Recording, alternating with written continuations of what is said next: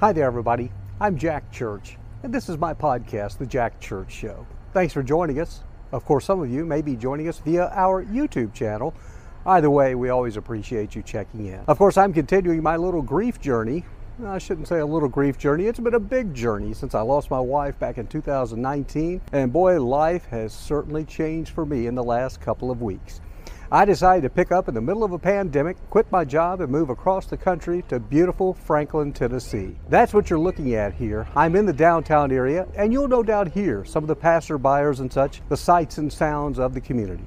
It's the day after Christmas, and as we look about, you can see that everything is aglow with Christmas lights. Now, this has been an interesting transition for me because I have moved back to an area where our kids are nearby, our adult children, that is. One son and his wife live near Nashville. Our daughter, not that far away in the North Carolina area. And I've got a lot of relatives here, primarily on Pam's side of the family. So that kind of weighed into the decision to make a move back to this part of the world. However, I'm finding some challenges here, just like I would anywhere. The one comfort I'm getting, though, and I tell this to you if you are one of those who suffered some type of loss, and we've often said it might not necessarily be the loss of a spouse, it could be that of, I always hate saying it, a child or a parent, or maybe you lost your job. Loss is loss. And so it's important, though, what I am learning to have those that you love and care about nearby. And that's made this holiday season pretty nice. Now, mind you, I still miss Pam. Every day, every minute, every hour of the day, I think about her. I still have these odd little conversations with her that some people might think are weird, but those of us who've suffered loss, you know what I'm talking about. We do it. We don't find it that weird. And it helps. But I will tell you, being around family and friends has been a fantastic experience. I laughed. We told stories. And what was so cool about it was that they actually talked about Pam and told funny stories about her. In fact, I still remember one. I've told people I adored her body. I was blessed with a wife with a bikini body, and she had a great caboose. 5'4", 115 pounds, but boy, she could rock it. And uh, anyway, her ex sister in law, who's still a very dear friend of ours, remarried and such, and we still get together with her and her family, told a funny story about Pam and in high school and about her cute little caboose. I'm not going to tell you the story, but it made me laugh. We all laughed.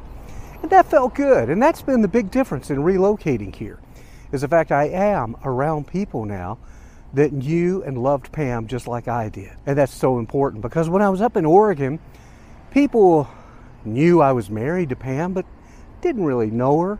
They couldn't really relate to the stories and things, and we couldn't share those memories. So, for that reason, this has been good.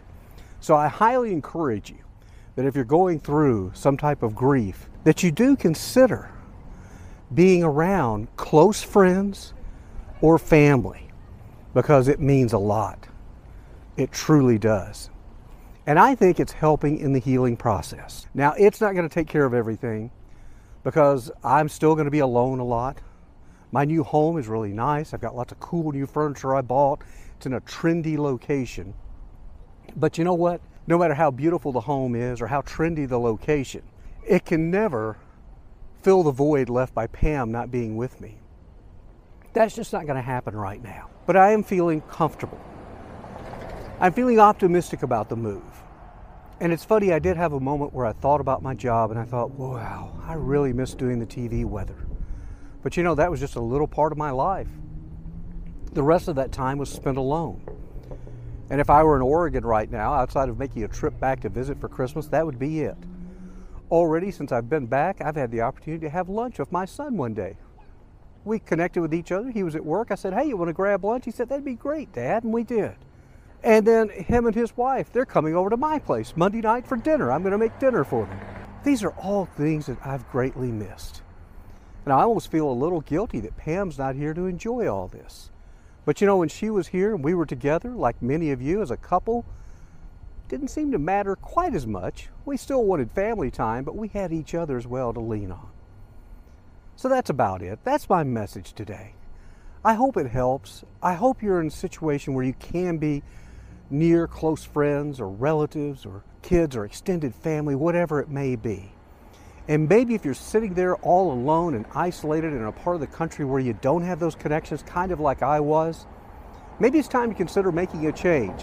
Hey, again, I quit in the middle of the pandemic and moved across country. if I can do that, we can do anything. We can keep moving forward. We can thrive in this life.